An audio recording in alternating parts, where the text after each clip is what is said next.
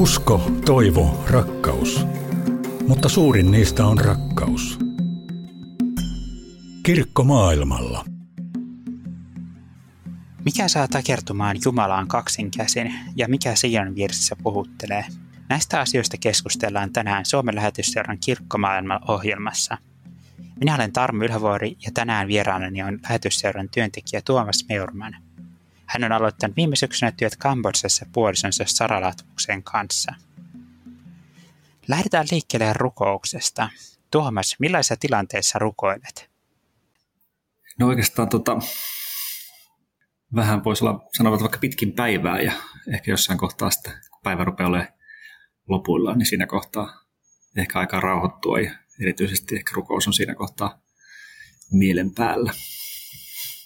Mutta tietenkin jos päivän aikana tulee jotain erityistä, missä tuntuu, että haluaa vähän peilata ajatuksiaan tai, tai tota niin, niin, huokasta Jumalan puoleen, niin se on oikeastaan, mä ajattelen, että se on jotenkin sellainen pohjavire elämässä ja siihen tarttuu välillä, välillä niin kuin kaksinkäsin kiinni ja välillä riittää, riittää sitten lyhyt, lyhyt rukous illalla, joka pitää sitten kiinni siinä elämän virrassa niin sanotusti. Että, mutta jollain tavalla, että Jumala on siinä elämässä läsnä arjessa ja kulkee rinnalla, että voi välillä takertua kiinni kovemmin ja välillä sitten yrittää kulkea omin jaloin enemmän.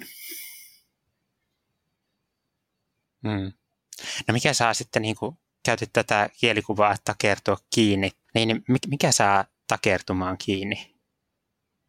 No kyllä mä ajattelen, että usein se on siinä kohtaa, kun huomaa, että omat, omat voimat tai omat ajatukset ei riitä. Silloin kun tarvii, tarvii heittäytyä ikään kuin suuremman käsiin. Aika yleistä ihmisen elämässähän se on jotenkin. Usein ehkä silloin, kun kohtaa jotain itsensä suurempaa ja, tai että tuntuu, että ei, ei pysty tekemään jollekin asialle jotain omin käsin, niin sitten se on ehkä se, mistä takertuu, takertuu sitten kaksi käsi Jumalan käsiin.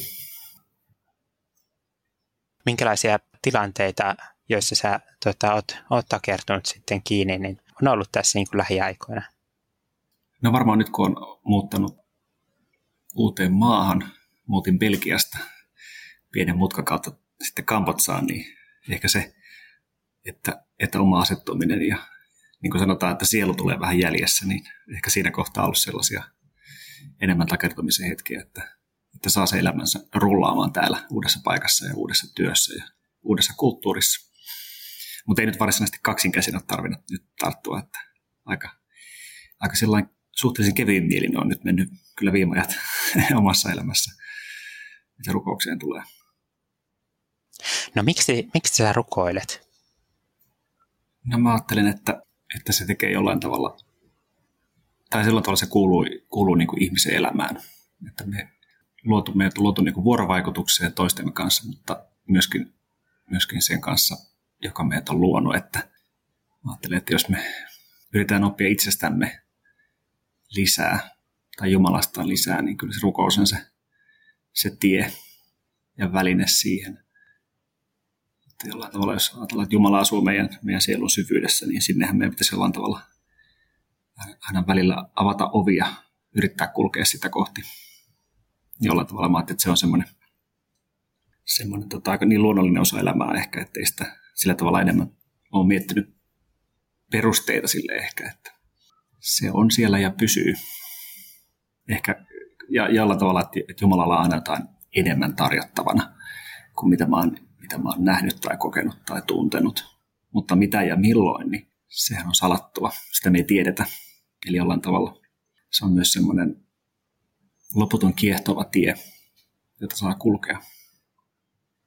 Sä sanoit tuossa, että tavallaan Jumala on meidän sisällä. Siis onko se sisällä vai monesti ehkä ajatellaan, että se on niin kuin kuitenkin ul- ulkona tai ulkopuolella mm-hmm. jollain? Niin, sitähän teologisesti pohtia, että missä Jumala on, mutta ehkä, että jos me yksilönä mietitään, mistä me löydämme Jumalan, niin kyllä mä ajattelen, että, että, tota, että sielu on se kohtaamispaikka, ihmisen ja Jumalan kohtaamispaikka, ja, ja se löytyy jollain tavalla jostain meidän sisältämme. Ja ehkä ajatuksena siitä, että Jumala ei ole kaukana, että se on, se on lähempänä kuin me itse, itseämmekään, että jos Jumala tuntee meidän sielun paremmin kuin me, niin sillä tavalla Jumala on, Jumala on niin äärimmäisen lähellä meitä jatkuvasti. No miten rukous on tullut sulle elämään? Mä ajattelin, että, että iltarukous, joka lapsena opin vanhemmilta, niin se oli varmaan ensimmäinen kieli niin kuin Jumalaan liittyen, joka opin. Mehän käytetään kaikki erilaista kieltä varmasti rukouksessa, mutta se oli vähän niin kuin uskon kieli, minkä, minkä opin iltarukouksessa. Tule Jeesus, lapses luo armos, siunaukses suo ja niin edespäin. Kaikki läheiset ja muut sitten lueteltuna. Mutta jossain kohtaa ehkä, ehkä se rukous alkoi mu- muuttaa muotonsa ennen kaikkea ehkä sillä tavalla, että sen listaaminen tai, tai pyytäminen tai, tai varsinaisten asioiden niin kuin luettelo, luettelointi ei, ei sitten tuntunut enää siltä, että tämä on niin kuin vapauttavaa tai, tai kannattelevaa, vaan enemmän suorituskeskeistä. Että on sitten alkanut ehkä kulkea enemmän semmoista niin kuin lepäävää rukousta kohti, jossa ajatukset saa vaeltaa ja, ja saa luottaa siihen, että, että, että Kristus näkee enemmän kuin minä. Ja, ja mulla riittää, että mä annan ajatusteni vaeltaa niissä ihmisissä ja läheisissä, joita, joiden puolesta haluaa rukoilla ja Jumala sitten tietää tarkemmin, että mitä kukin tarvitsee. Että se on ehkä ollut se sen matka, matka tähän hetkeen.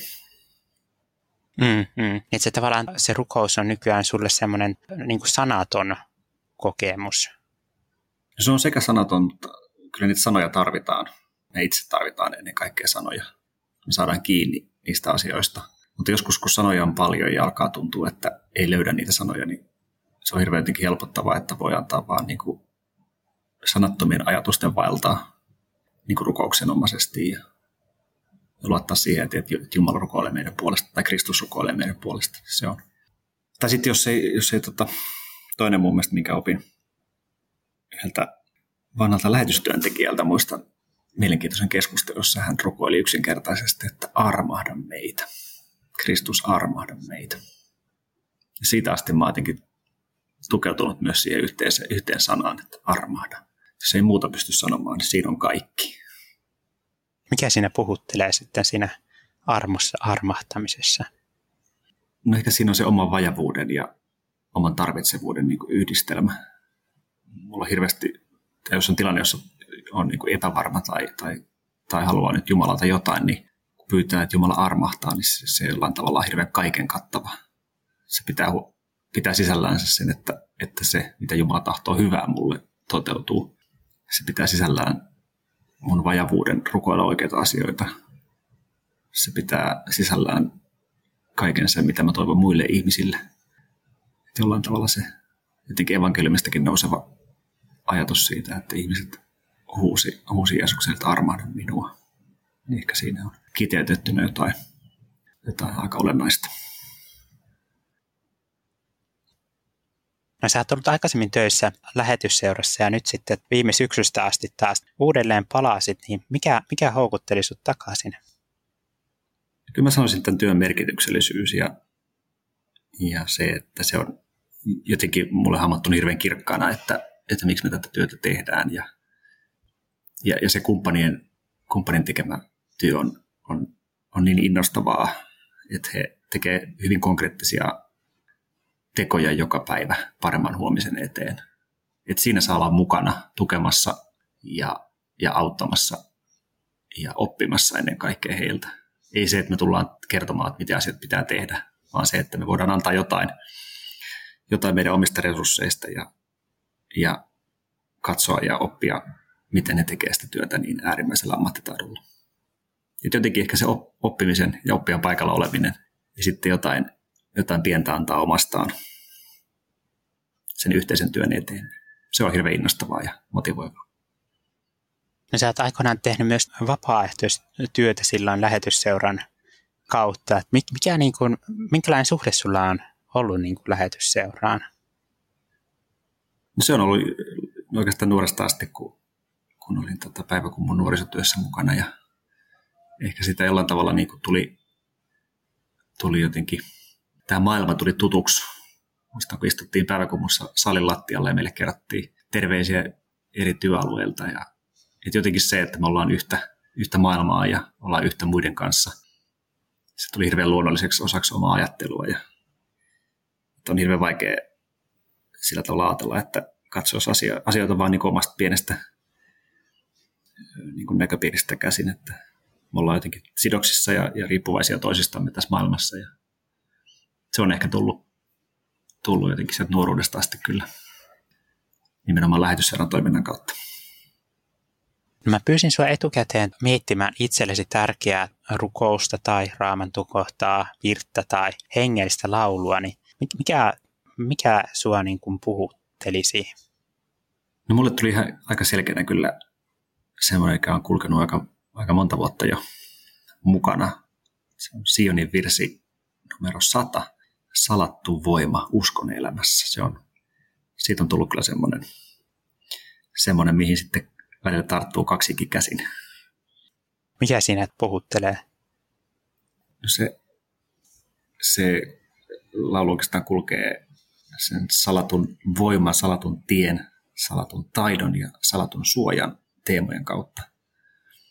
Ja ehkä paljastaa sen, ehkä sen, just sen armollisuuden, että me saadaan, saadaan kärsiä ja olla hukassa, olla, olla tota niin, niin, käsittämättä asioita ja, ja olla välillä pimeydessäkin ja silti joku salattu voima meitä kannattelee. Et ehkä se, että ei tarvitse tietää tai ymmärtää, mutta voi silti uskoa ja, ja luottaa. Se on ehkä se, mikä tässä erityisesti puhuttelee. No, oletko sä itse ollut joskus kokenut olevasta hukassa, eksyksissä tavallaan?